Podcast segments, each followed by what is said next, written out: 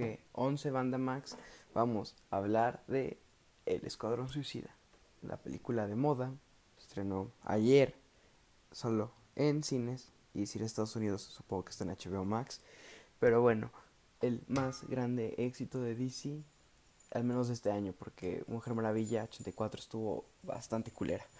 Pero bueno, El Escuadrón Suicida es la película que se supone que es una secuela, se siente como un reboot y realmente es un remake, se podría decirlo, lo puedes cambiar, no importa la forma en que digas esa oración, se siente como algo que está ligado, pero como que sabes que no tiene nada que ver con el bodrio que tuvimos en 2016. Porque tenemos unas excelentes interacciones entre los tres actores, o bueno, personajes que estuvieron desde la película pasada, pero a su vez sientes que no has visto nada de ellos porque tienen no tanto personalidades diferentes, pero se sienten más libres. Vamos a empezar hablando de Rick Flag, que por fin dejó de sentirse como un militar extra de una película de Sylvester Stallone o Arnold Schwarzenegger. Se siente algo más único y es a lo que va esta película. Es lo que una película, no sé si alguien ha escuchado el término palomera, es lo que una película palomera o taquillera debería de ser. A lo que voy es que esta película no te exige nada, solo siéntate y relájate y disfrútala, déjate llevar. Puede que hayan chistes muy idiotas, ríete, no cuesta nada. Eso va esta película. No digo por eso tiene que ser mala, al contrario, hay películas de acción muy genéricas. Mm, el güey al que le secuestran a familia resulta que era un asesino, algo así. No voy a decir John Wick, porque hay muchas copias de John Wick, pero algo así. O la típica película de guerra. Esto es totalmente una película de cómics y de guerra. A lo que van es a una isla, un país sudamericano, a liberarlo. O sea, es una, película típica gringa de los ochentas o noventas con Sylvester Stallone al frente y qué bien que aquí se le sirve ser Stallone como King Shark. Pero no, a lo que vamos es que esta película es muy entretenida. Si te dejas llevar y simplemente no la piensas, te vas a divertir un chingo. Más si la ves con amigos. Es un consejo para tomar en cuenta. Pero simplemente es relajarse y la historia no es la gran maravilla, pero funciona bastante bien. Después de tener cosas como Batman contra Superman, Escuadrón Suicida, Mujer Hombre y 84. Y cuando llegó el aire fresco que fue Shazam, Aquaman y Aves de Presa, eso se siente como el pico de esa evolución. Es un tono más ligero, pero no por eso tiene que ser más colorido o menos oscuro como era Zack Snyder. Porque aquí tenemos mucha violencia, a veces se siente de más, pero otras no. Pero como digo, solo hay que disfrutarla. Y lo digo por la secuencia inicial. Al principio puede ser un shock, pero después dices, pues ni pedo, pasó.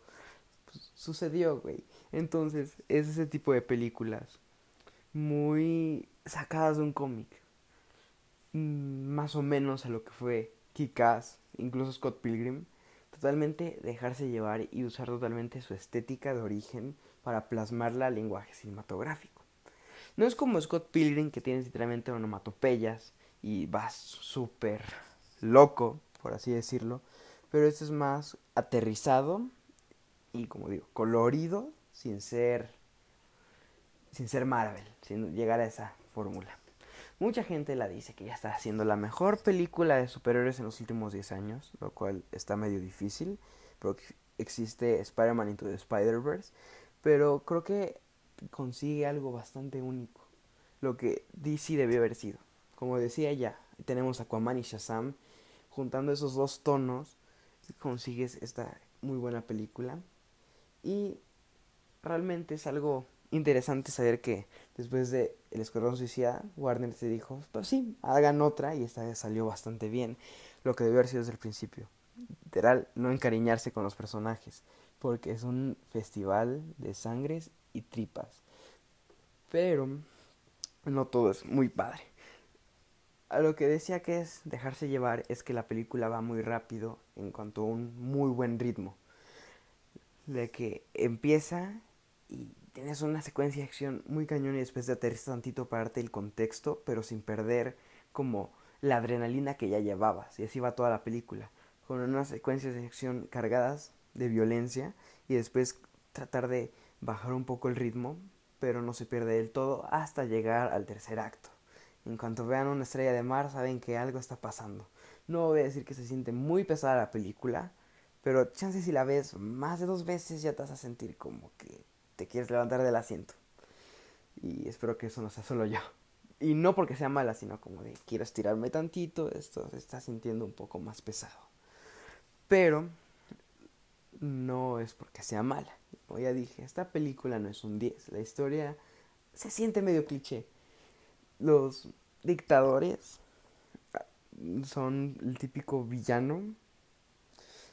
Ahora sí, de los 80 película de guerra cliché no tenemos ningún villano como tal, antagonista, como un supervillano, como los que tenemos en el equipo principal. No tenemos ningún Lex Luthor, ni un Guasón. Son personajes que son humanos, solo quieren encontrar un país. Pero no es lo principal. Lo principal aquí que tenemos lo más aplaudible, que es la química entre los personajes y el averiguar o saber más de lleno sobre estos personajes los cuales son una genial sorpresa. Los personajes nuevos, como Bloodsport, que creo que nadie creyó que iba a funcionar. Es como, ¿por qué no traer a Will Smith de regreso? Y después de verlo, ¿sabes por qué no está de regreso? Porque Idris Elba es simplemente genial en su papel. Es tan carismático. Realmente te crees que ese es el güey que metió a cuidados intensivos a Superman. Y eso está padre. No está conectada al 100%, pero sabes que hay más. Lo dicen tal cual. Existe un Superman ahí, pero no lo vemos. Sabemos que hay los de Batman porque ahí está el hombre calendario, pero no vemos a Batman. Y es justo lo que DC se puede encontrar aquí. Shazam, sabemos que tenían un Batiboomerang y una bala de Superman, no los vemos. Aquaman, sí, venciste Steppenwolf, pero pues no encárgate de eso, vamos aquí Atlantis. Son películas donde sabes que está, hay más cosas conectadas, pero no da fuerzas, tiene que conectarse directamente. Con pequeñas referencias sientes que estás en un universo que se toma sus cosas más independientes, como enfocarse en un solo proyecto en lugar de llevarnos a ver Liga de la Justicia 17. Lo cual no sería mal, pero creo que empezar con esos trabajos poco a poco es algo más inteligente que hacer por Warner después del revoltijo que hicieron en el que ni siquiera sabías quién era el Superman principal. Y probablemente luego hablemos de qué va a pasar con el multiverso en cines, pero no nos adelantemos. Porque lo primero que vamos a hacer aquí es aplaudirle a Daniela Melchior por ser la más grande revelación de esta película, junto con John Cena, que son ambos excelentes en el papel, por decir menos. Como digo, todos los personajes son demasiado interesantes tienes un trasfondo que muy superficial que te deja como de quiero saber más. En el lado de John Cena, Peacemaker tendrá su propia serie y realmente es un personaje que dice, sí, quiero saber más de él, quiero tener una serie completa sobre por qué matarían niños con tal de tener libertad, ¿no? O también tendríamos un programa de este King Shark o probablemente una secuela de este Escuadrón Suicida o lo que quedó, porque es, como digo, totalmente un cómic. No les importó quiénes estuvieran, los mataron como cerdos al matadero. Y eso es algo muy bonito. En la otra película murieron dos y uno era Slipknot. ¿A quién le importa un tipo con cuerdas? Aquí sí tenemos personajes que a nadie le importa un carajo, como Blackguard, que siento que expresión un chingo a Pete Davidson, pero sale como cinco minutos y aún así se vuelve carismático. Pero también tienen un cast excelente. Y hay unos personajes que desearías que no murieran. Y ese es todo el punto. No te encariñes con los personajes. Y aparte son villanos. Aunque eso está un poco relativo. Son villanos que no son completamente malos. Como tenemos al protagonista Bloodsport. A quien le están amenazando una hija. Pero aún así es como de... Pues, si mato, no importa. Y John Cena tenemos que son los describen como que tienen la misma habilidad son completamente diferentes y tienen una competencia, quién mata más, quién tiene mejores armas, mejores gadgets. Es realmente divertido ver la interacción. Se le dice ensamble, y siento que esta película tiene un muy buen ensamble de protagonistas. Los dos escuadrones se llevan muy bien desde el principio. Y cuando juntas unos personajes con los del otro escuadrón, es una gran interacción. Para el punto final te encariñas bastante con los personajes, pero como digo, a veces siento que tarda mucho en llegar ese tercer acto. Y más ya saltando de antagonista en antagonista, que tenemos aparentemente tres o cuatro, no sé si contar a Tinker como un antagonista. Y algo muy bueno de esta película es darse su tiempo. Desde las escenas en La gatita amable hasta en la camioneta o cuando se escapan, son momentos que enriquecen al personaje. Pero no creo que no todo está del todo bien, porque el tercer acto sí es muy extraño. No porque sea malo, no porque sea bueno, simplemente porque sientes que está un poquito de sobra el gran villano que tenemos desde los trailers, que es Starro. Starro es más como un una forma en la que arranca la historia, más no siento que debió haber sido el gran final, como que se puede haber guardado. Y como digo, si es una película independiente, no sé si va a tener otra conclusión más adelante. La película cierra decentemente, bien los arcos de sus personajes. Ratcatcher siendo, pues, teniendo el final que tiene, con toda su historia de su padre, siento que realmente, si no la volvemos a ver, tenía un gran final personaje se desarrolló bastante bien. Como que estos personajes pequeños son los que más impacto tienen en la película. King Shark es así que como un Groot, pero siento que se logra mejor, tiene más expresión para ser un tiburón, tiene escenas bastante tiernas. Entonces a veces siento que la clasificación R está medio de más. Sí, está sangrienta, usan efectos prácticos para parecer todo como que explotan, salen vísceras, pero la película no se siente totalmente para adultos, como tiene un tono más adolescente y como digo, película de guerra, como ver Rambo pero con superhéroes, entonces no es como que digas, ay no, mi hijo de 15 años no puede ver esto. Pero, pues, como se decidió, y a veces sí se aprovecha bastante para hacer chistes subidos de tono que están bastante bien no son la gran cosa, pero tampoco recaen a ser American Pie y ese tipo de películas. Entonces siento que llegan a un límite en lo que lo puedes disfrutar antes de que se vuelva como repetitivo los chistes de pitos. Que gracias a Dios tenemos dos o tres, entonces está súper bien. No tienen tantas más interacciones más allá de los equipos que ya están hechos. Entonces tenemos básicamente que enfocarnos en cinco personajes lo cual es bastante bien, ya que en los trailers y pósters tenemos casi 20. La lista del cast era gigante, y lo cual era como a quién van a desarrollar, a quién no. Entonces está bastante bien. No sé si estoy diciendo muchos spoilers, si alguien no lo ha visto todavía. Bueno, técnicamente salió hace dos días, entonces tal vez debería de controlar un poco más. Así que vamos a hablar más sobre la historia superficial. Llegan de punto A y tienen que entrar en punto B, destruir todo y ya. Entonces creo que lo más disfrutable es el camino, no tanto el que se cumpla la misión, más bien el camino que hay alrededor de la misión, cómo elaboran los planes y las secuencias, es lo más disfrutable. Literalmente es una película que vería un domingo tranquilo con mi familia. Agarras las palomitas, la ves, la disfrutas, te gusta y la dejas. No es una película que te vas a quedar pensando, no manches, está. Es que, ¿qué simboliza esto? No, ahora sí que es lo que una película taquillera debe de ser.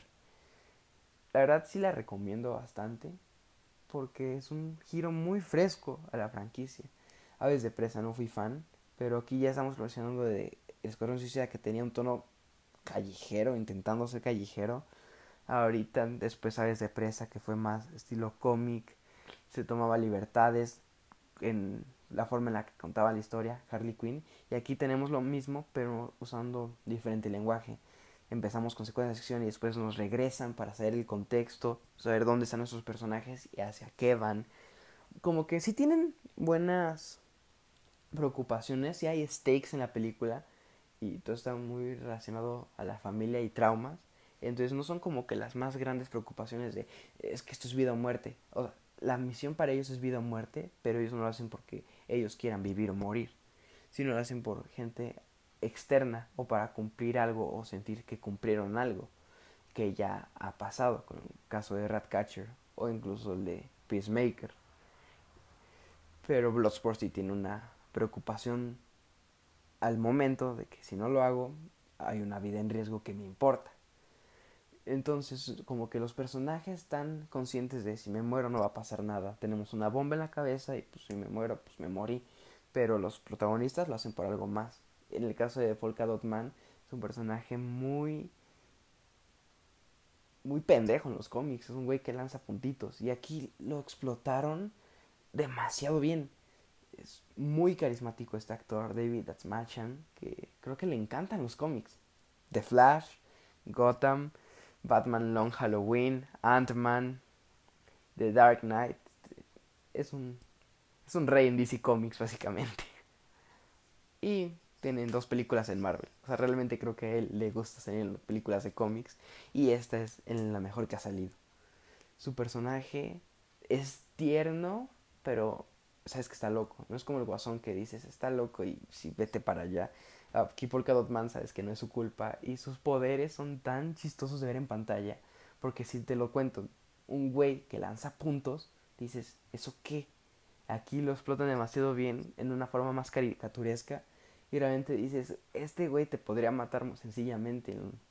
Si te lo cuento fuera de la película, dices, este güey de una patada lo mato. Entonces realmente sabe jugar con los personajes. Y algo muy chistoso de este personaje es que realmente James Gunn googleó personaje más pendejo de DC Comics, salió por Dot Man, lo metió en la película como protagonista. creo que es lo más padre de esta película. Se pueden tomar cosas muy a la ligera, pero llevarlas en un tono que no es ridículo. Es como si tuviéramos al hombre cometa. Dices, ¿quién es el hombre cometa? Un güey que tiene una cometa. Pues sí, sí es eso. Y podría sonar muy ridículo. Pero James Gunn maneja bien los personajes que al tipo que lanza puntos lo hace parecer un héroe un villano temible. Mientras que tienes al lado a un tiburón gigante que te puede comer o despedazar y los tienes a un nivel casi parecido de amenaza. Realmente es muy bien que hacer con sus personajes y creo que también se debe mucho a la actuación, como ya dije.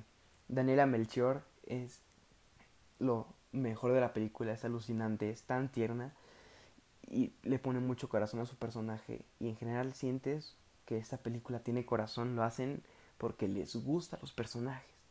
Hay otras películas de esta misma marca que lo sientes más como un encargo. Como Mujer Maravilla 84 siento que fue una pésima evolución para el personaje de Diana, teniendo Mujer Maravilla, pero aquí no es el caso. Aquí sientes que si quiere a los personajes y les quiere dar una buena representación, tomando sus mejores características de los cómics. Pero esta película no es así como que digas que vaya a ganar un Oscar, vaya a ganar muchos premios.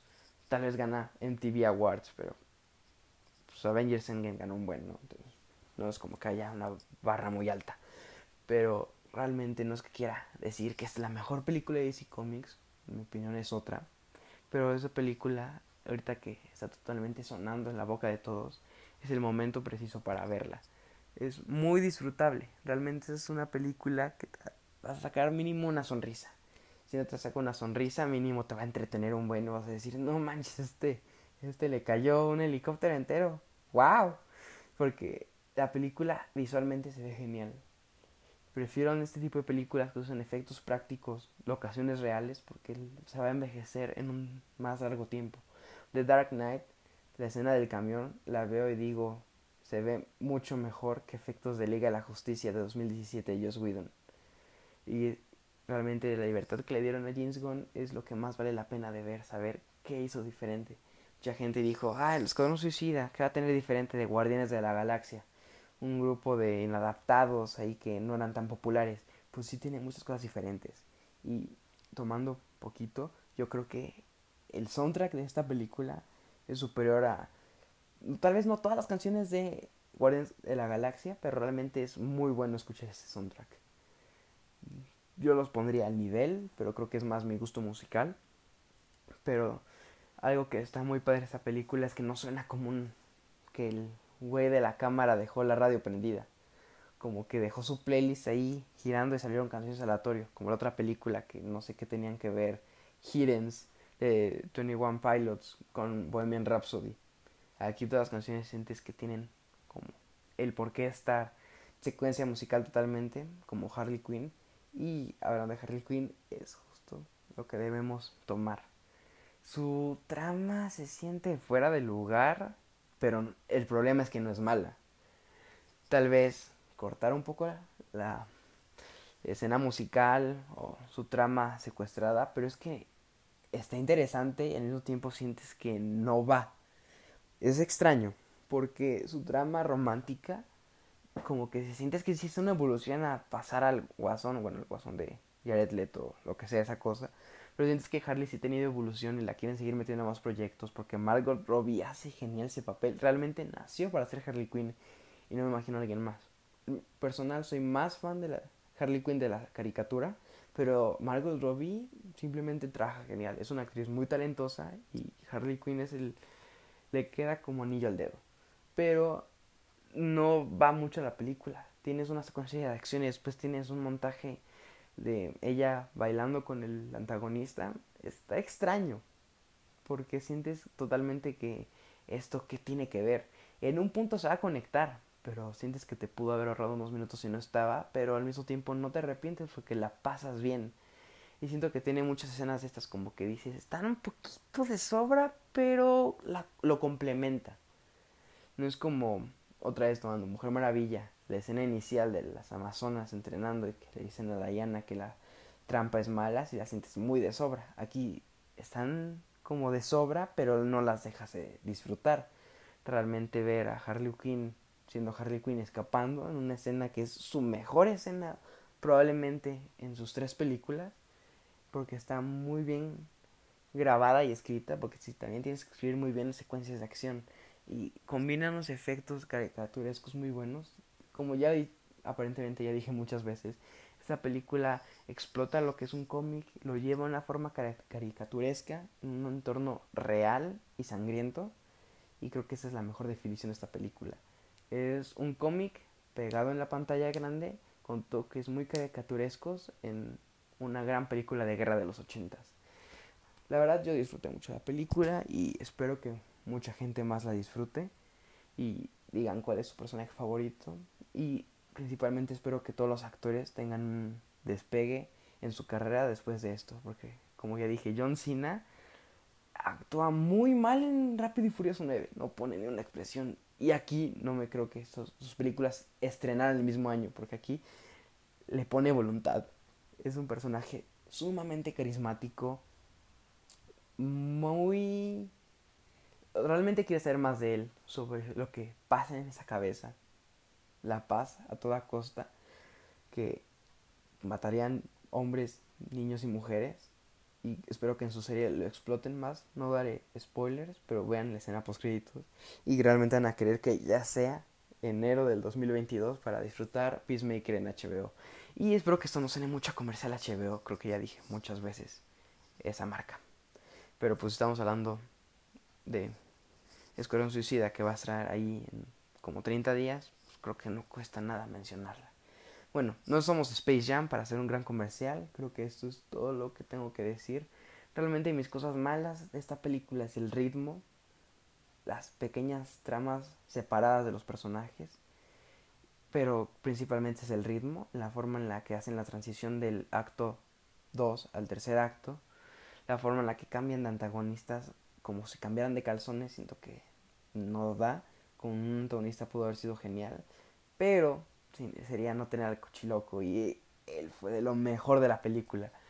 Cada que hablaba en español se sentía padre. Realmente el cochiloco también merece ser aplaudido en esta película. El cochiloco merece ser aplaudido en todas sus películas. Entonces eso no es sorpresa. Gran actor mexicano. Pero sí, realmente el único problema es que el ritmo a veces se cae la película pero luego cuando vuelven consecuencias de acción vale la pena. Y ya al final, sí, es el tercer acto es problema, cae bastante en, calidad pasada, pero no creo que se deba tanto a Starro, más bien en la forma en la que lo van contando. Empiezas con las partes de Rick Flag que acabé de mencionar otra vez, Rick Flag está genial en la película. Bueno, sus secuencias con Tinker y Peacemaker, a luego pasar a Bloodsport, Harley, Polka Dot Man, y luego King Shark y las estrellas de mar. Como que está muy extraña la forma en la que van haciendo las transiciones, pero realmente es una buena película. Y si no es la mejor de cómics, pero la hace disfrutar. Y siendo totalmente que DC Comics va en buen camino. Y las futuras películas se ven todavía mejores. Y si James Gunn tiene más proyectos aquí, con total libertad creativa, que mejor que solo esperar lo que viene. Bueno, yo soy Emiliano Moreno. Me pueden encontrar en Twitter como guion bajo emi guion bajo mo y en Instagram como emi.mo guion bajo. Espero que disfruten este podcast y le den una buena crítica. Eso es lo único que espero y que realmente lo hayan disfrutado y esta crítica sirva de algo. Así que hasta luego.